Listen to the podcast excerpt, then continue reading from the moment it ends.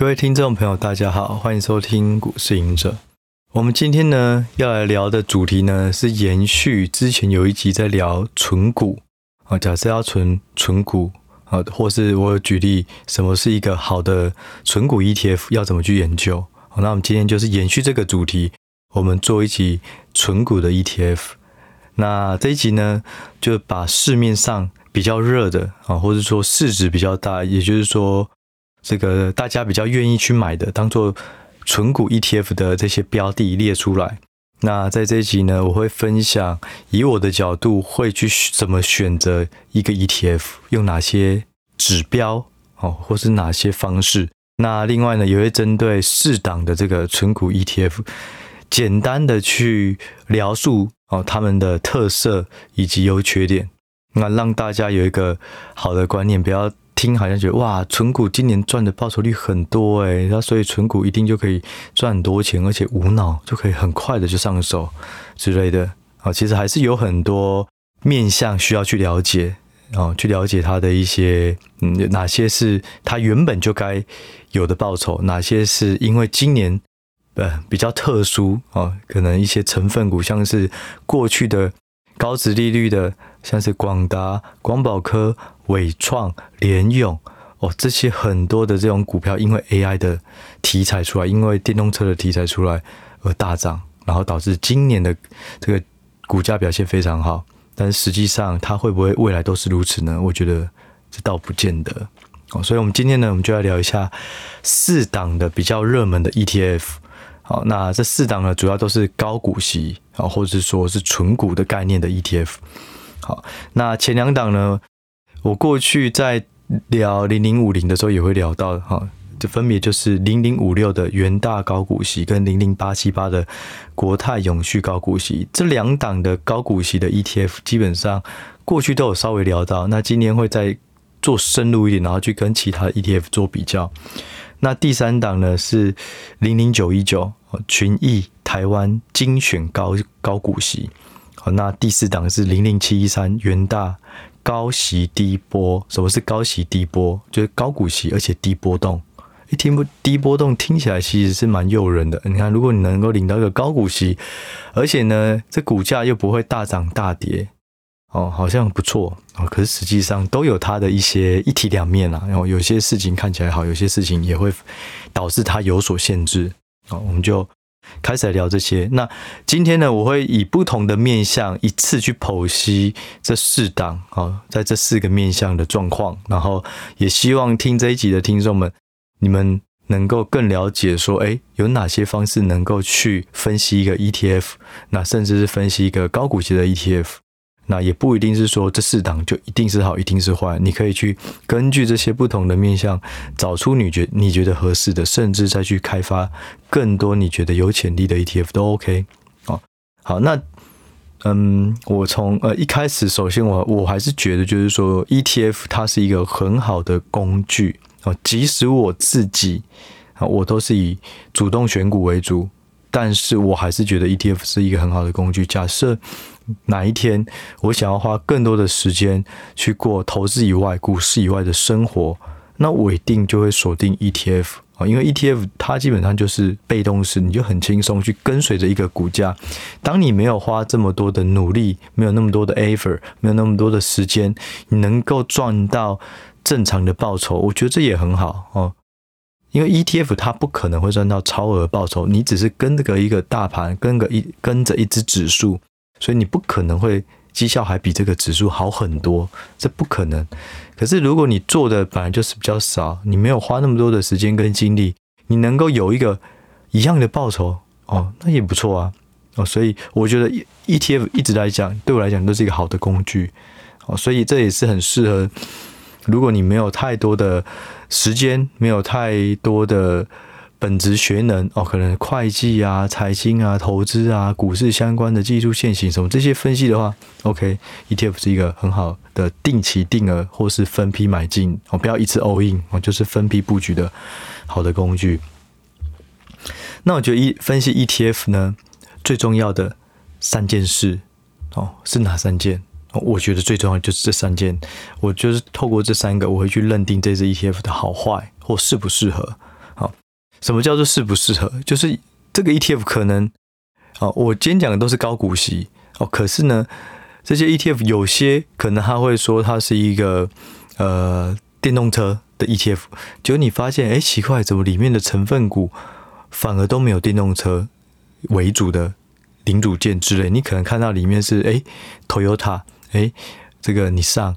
占它很大的成分股，我举例而已啊，哦，那这样的话，它只是一般的车子，只是这些车厂有一些在做电动车，那它就不纯，好，这样就不一定是适合的一个成分股哦，所以我会认为有三个东西，有三件事情是最重要的。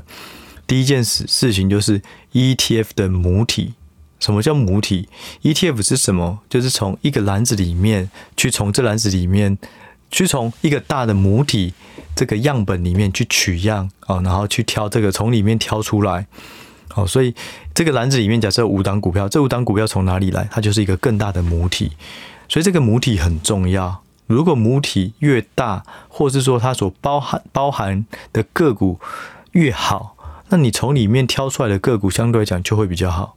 所以我觉得母体数很重要哦，母体的样样本或母体本身是很重要的。一定要多啊，因为你再多的话，你你从你的 ETF 的条件去过滤，可以把不好的过滤掉。可是你原本的母体可能就只有二十档，那你怎么过滤，可能都很难去排除。就这这这二十档几乎都一定会中。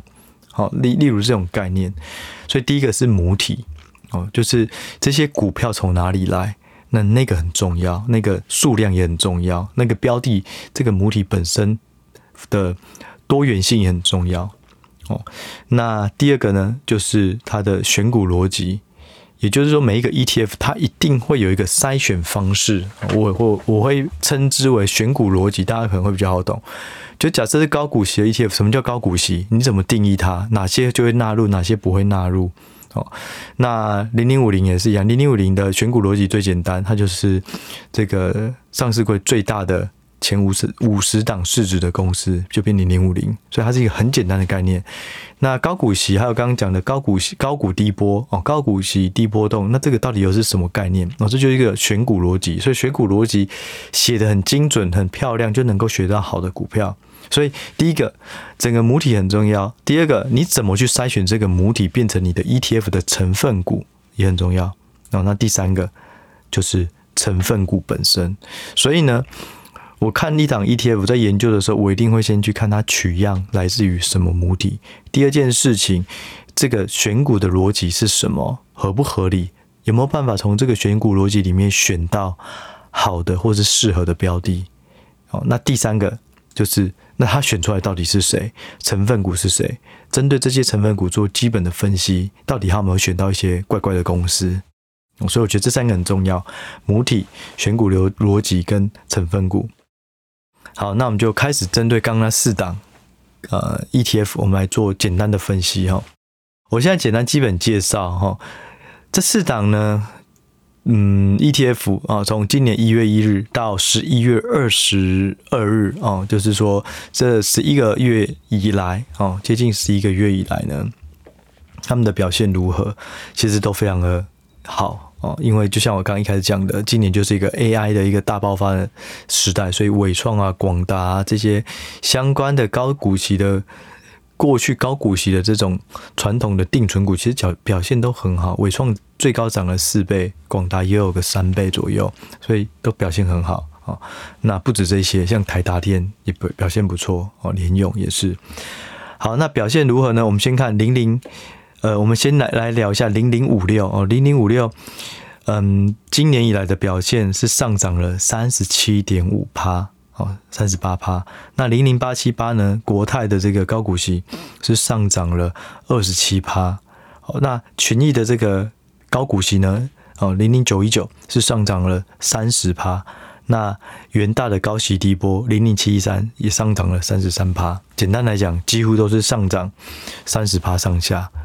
所以正常来讲，你的高股息就是很稳定的领个一年可能七趴六趴的股息，我就没想到哇，今年居然这个光这个价差的涨幅就已经有个三成了，所以就会让大家觉得哇，原来高股息这么好康啊！我以为我是定存，没想到我还能够赚到更多的价差哦，所以就会让更多的这个更多的人投入，他可能会有一点误导，因为今年的一些特殊的因素，然后去，嗯、也许会，我觉得啊，可能会有一些对高股息有一些过度乐观一些哦。所以我觉得他他一定是有一定的族群在，他有一定他的适合的人。但是如果是看到今年的涨幅，然后跳进去买，没有去了解它背后的选股机制的话，我觉得风险还会还是会比较大啦。那这四档呢，规模都很大哦。这个零零五六跟零零八七八基本上都是超过两千亿台币的市市场呃市值哦，就是说这个基金的规模哦，两千两两千两百亿左右。那群益的这个零零九一九呢，差不多有到五百亿，也很庞大。那元大的高股息低波动呢，四百六十亿，哇，这个都是几百亿级别的。这个对于传呃一般的 E P E T F 来讲，真的是非常的庞大哦。我觉得如果 E T F 在台湾，如果你发行超过一百亿，其实就算蛮大的了哦。更何况刚刚还有前两个零零五零啊零零五六跟零零八七八都是超过两千亿的。那手续费的话，基本上也都是零点三趴上下。手续费我会比，可是其实 ETF 的手续费都已经相对低了。所以你如果是零点三趴跟零点二五趴，我觉得那个相对来讲已经没有那么重要。因为如果你挑到对的标的，一天涨幅多个一趴，哦，他就把它全部补回来了。哦，所以那个手续费对 ETF 来讲，我觉得还好。相对是你要选到正确或是合适的个股，这比较重要。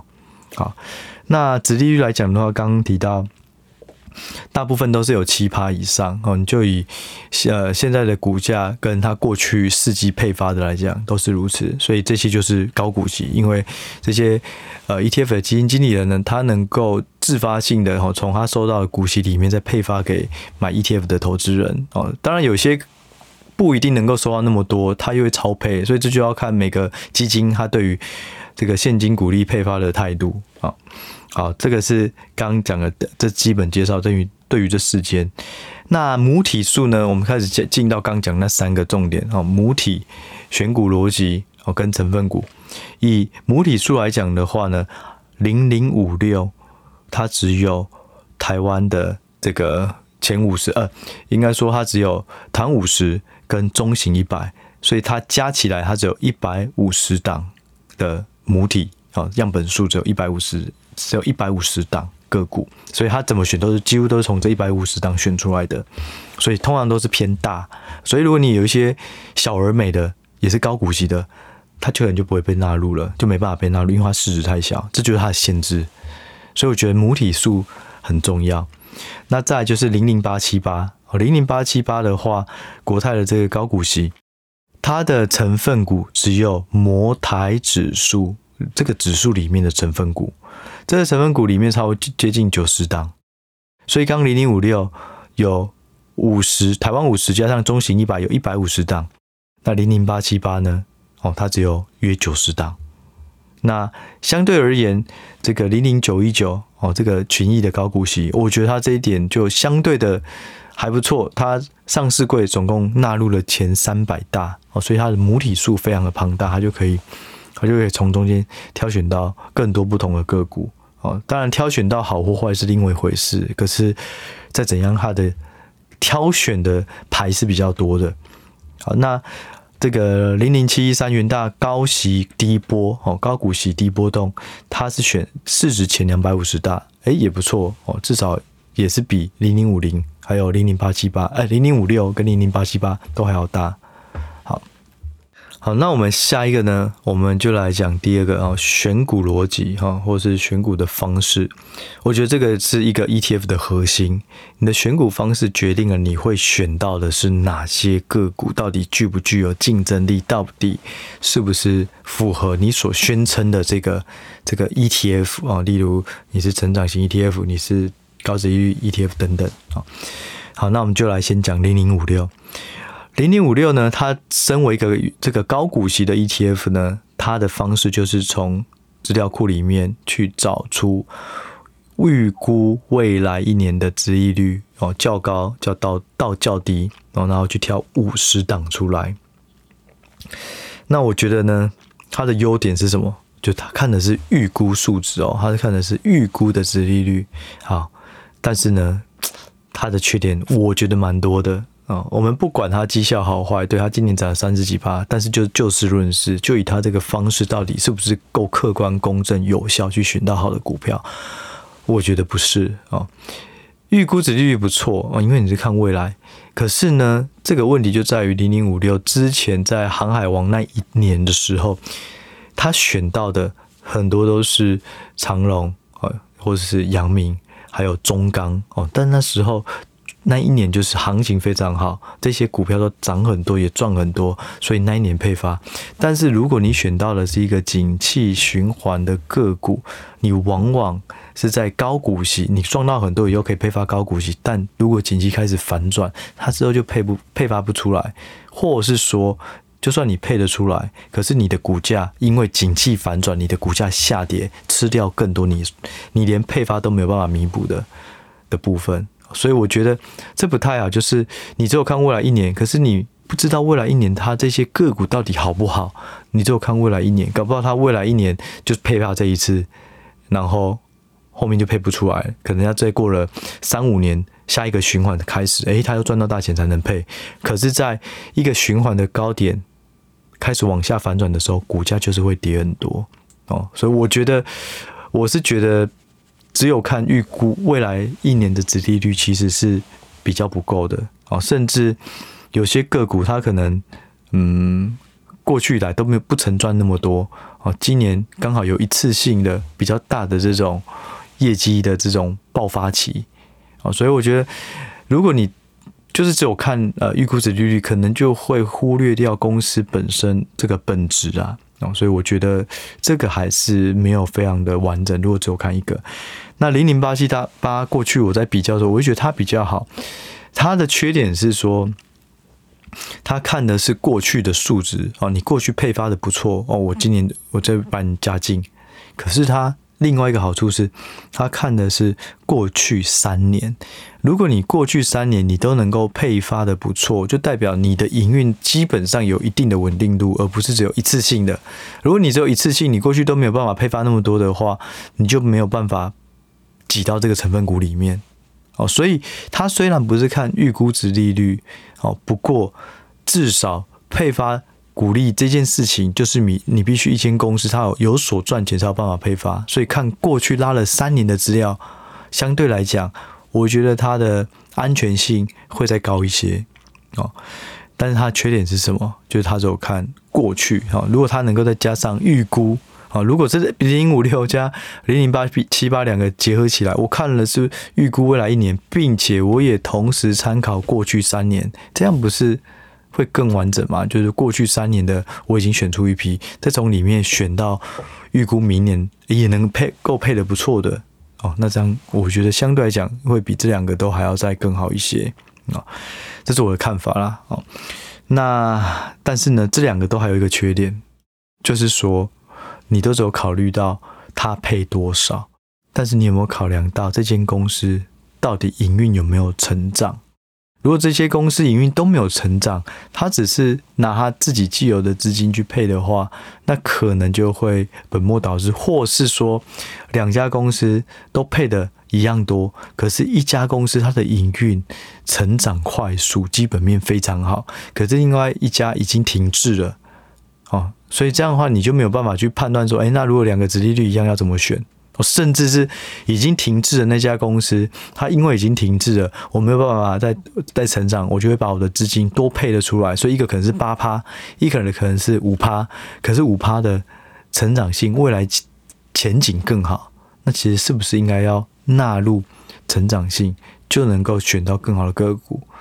啊，我过去常讲一个观念，就是说我做回测以后，我发现如果只看殖利率高，我就入选，把它变一个投资组合，这个绩效跟大盘比没有明显的非常强哦。因为就像我说的，你坏公司、好公司、会涨的公司、不会涨的公司，我都可以透过管理阶层自己去决定我要配多少的股息。所以你股息一高，有时候是掩盖你本本业并没有很好，所以你发高一点让。股东开心一点。所以这样的个股它并不会涨，所以最好的就是股息成长股。我股息成长，我的公司的获利也成长，哦，两个一起成长，我越配越多，因为我越赚越多。那我我过去回测这种这种投资组合，哦，这样把这种股息成长股哦纳入，诶，其实它的表现就会比大盘还要再好。所以我认为，如果是看存股的投资人啊，一定要搭配它的成长性会更好。好，那我们刚刚讲到是这两个都没有看到成长性，那就我再去看了一下以后，我觉得零零九一九群益，诶，它就还蛮特别的，它居然有列入成长性做考量哦，它就是会考量到 ROE 要大于零，另外呢。还有就是说，他会考量前三季的这个成长性。我去看他的这个这个公开说明书啊，它基本上呢是到十二月以后，它会依照 EPS 成长率选比较高的进去，所以它最后精选它成分股是三十档。哦，那它会从直利率去排，然后它也会去看成长性，所以两者去相相比较的话，你的。嗯，你所选到个股就相对而言会比较比较少这种不确定性高的，因为它公司有赚钱又成长哦。当然哦，这是优点哦。讲完了，就是它是有同时看殖利率，也有看成长性哦，但是还是有一些缺点。缺点就是它只有看前三季哦，或者说它只有看很短比较短的时间哦，一年以内哦。那如果是它只是今年好的。就像如果你看到的是航运啊，或是什么，都是当时候的那一年不错，那他有可能这个成长性，他也只能维持一年，就你就刚好把它入选，那下一年表现不好，股价就跌了，这也是有可能的。哦，但是再怎么样，他至少有去做筛选。我觉得比较麻烦的就是说，我为什么会？会喜喜欢自己去做主动的选股，就是很多 ETF 大部分都要都要看的都是过去的数字去做选股，因为过去的数字是已经发生的事情，所以代表这个是事实，是真实的。但是呢，真实的已经发生的事情，往往也代表这个东西在未来不一定会再发生了，所以你只看过去的就会有偏颇，有可能。但是呢，你如果一个 ETF 一直去看预估的数值，如果这个预估数值不断的下修，那完蛋了。因为已经发生的历史的数字，好处就是它是已经发生，它是真实的。可是预估它有可能是假的，它有可能是市场太乐观，所以你在选股就有可能波动就会很大。哦，所以对我而言的话，这就是一体两面。我喜欢看预估的数字，所以我认为 ETF 一直去选过去已经发生的，我就会觉得应该是要去看一些新的数字。可是我们也没有办法去为难这些 ETF 的指数发行商。就像我说的，如果它全部建立在未来的，而且它他们不会每一天都一直在换持股，它一定是定期，可能都是每一季哦，甚至最快的每一个月。哦，但是一个月内发生了什么事情，哦，更没有说一季内发生什么事情，可能是难以预估的，那怎么办？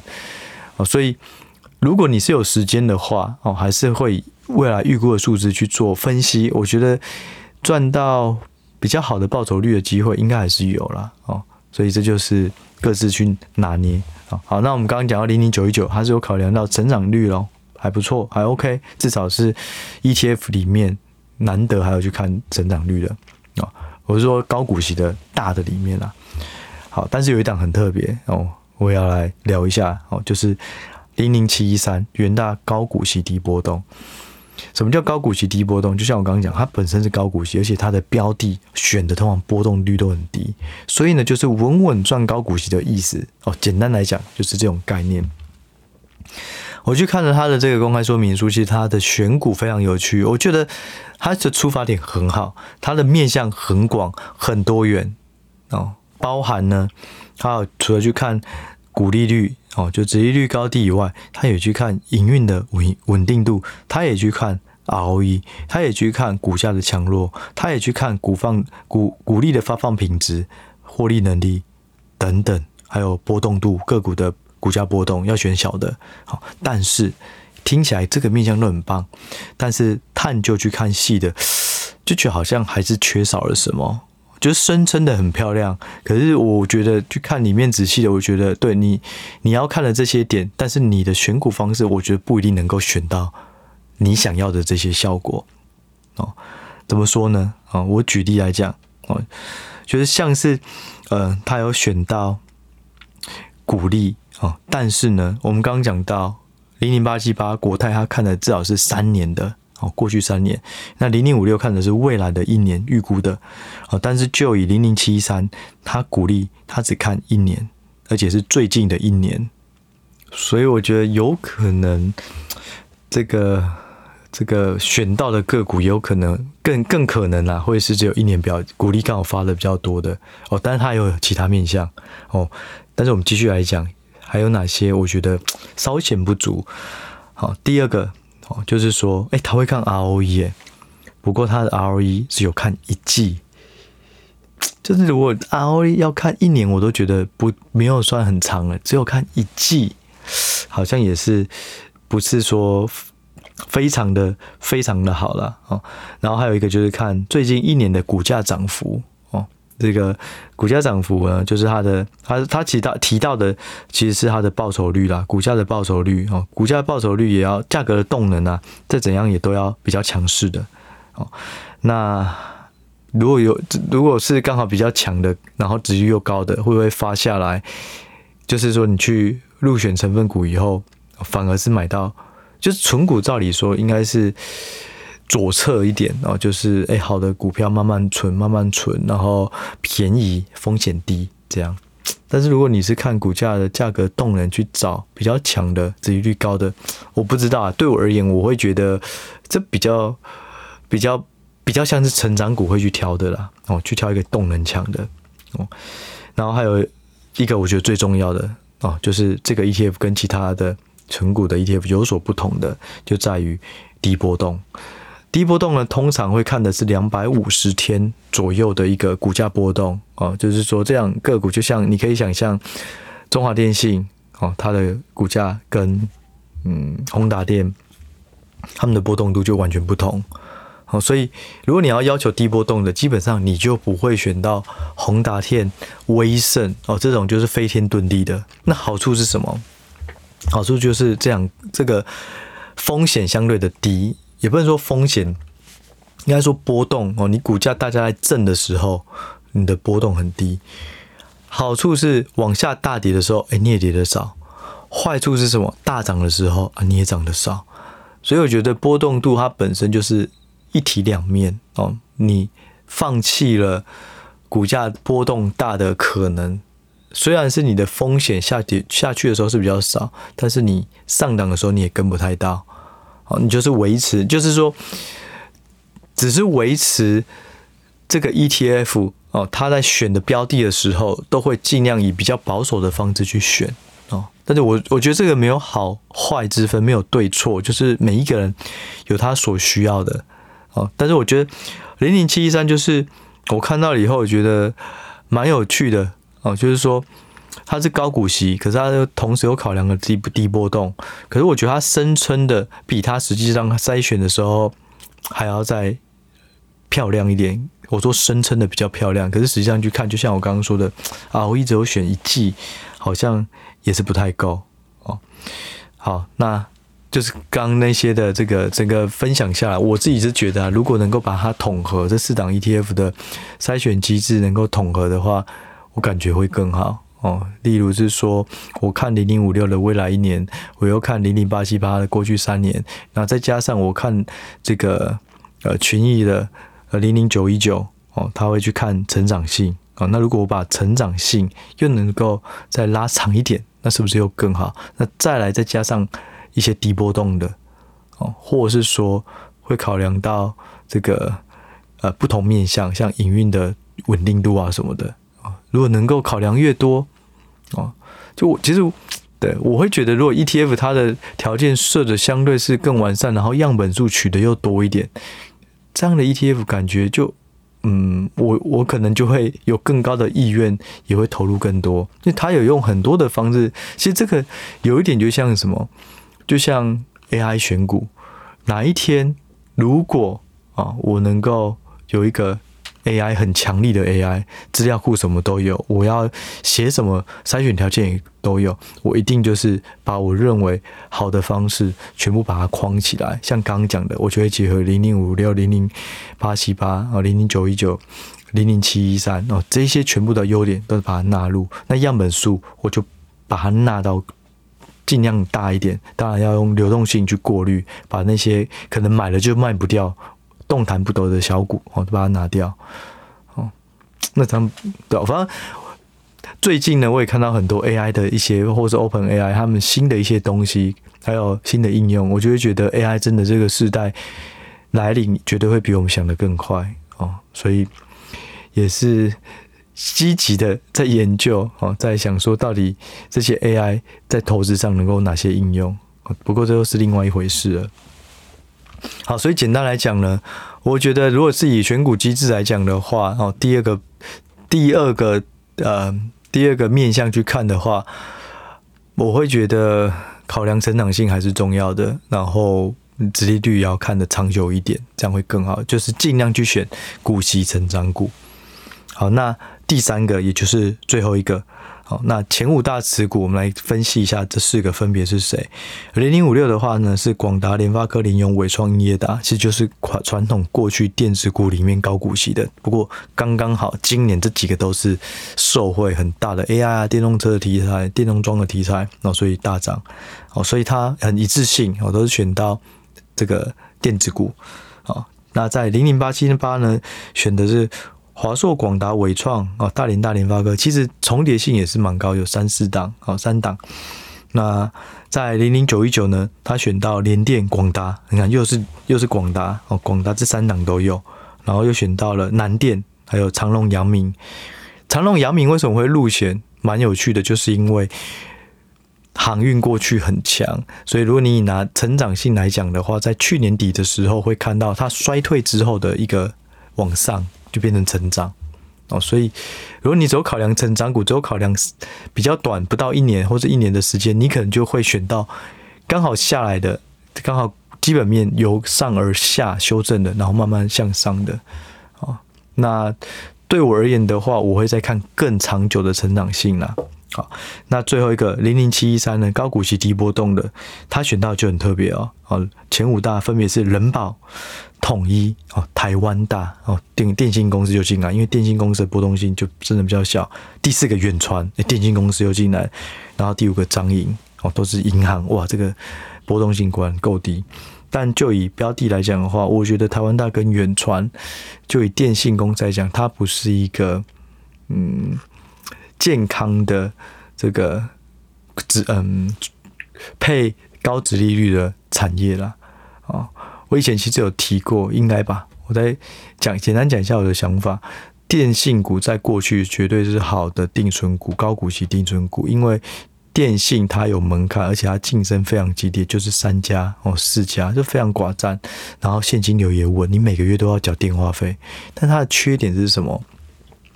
网络时代的出现。啊，网络时代出现以后呢，大家开始很少打室内电话，大家的这种国际电话也很少打，它就很难赚到钱。哦，然后呢，再加上三 G 来临、四 G 来临、五 G 来临，它都需要投量投入大量的钱在基地台。那可能还没有回收完四 G，哎，怎么政府要我去铺五 G 了？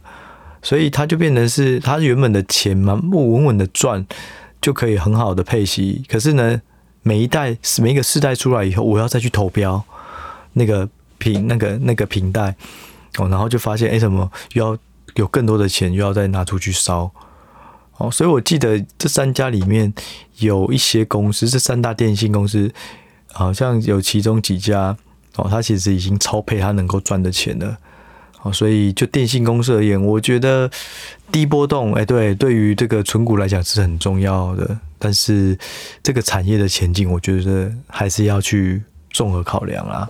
哦，好，那今天呢，我们就聊存股聊这。其实我很建议大家哦，如果有兴趣的话，你 ETF 如果真的想要好好的去研究，可以去研究主题式的 ETF 哦。我之前在很很之前的时候，我聊过，就是它可能是老龄化的 ETF，它可能是数位化的 ETF，它可能是网购的 ETF，AI 的 ETF。那这些 ETF 它是一个主题主轴式的方式去找它的成分股。如果你看对了趋势，你不会看个股，你不会选股，你不会看不懂财报，没关系，你就去买那个趋势的 ETF。好，那它通常都是叫做主题式。好，那这个的话，iShares 就很多哦，大家就可以去找。那它的方式就跟上面不一样了哦，它会考量到营运面。我们刚刚上面讲的这些，它只有看殖利率。只有看增长性，看 ROE，可是他没有 care 这些公司在干嘛。但是主主题性的相反，他都会看这家公司的营收比重。所以我觉得这个对我而而言的话，我会喜欢去去看这个。我过去有研究过，里面真的有蛮多还不错的股票，而且选到的标的也真的都还不错，像有还有机器人的 ETF 啊什么的。那这部分呢，就留给大家有空可以再去研究看看喽。那我们这集我们就先聊到这，就下一集再见喽，拜拜。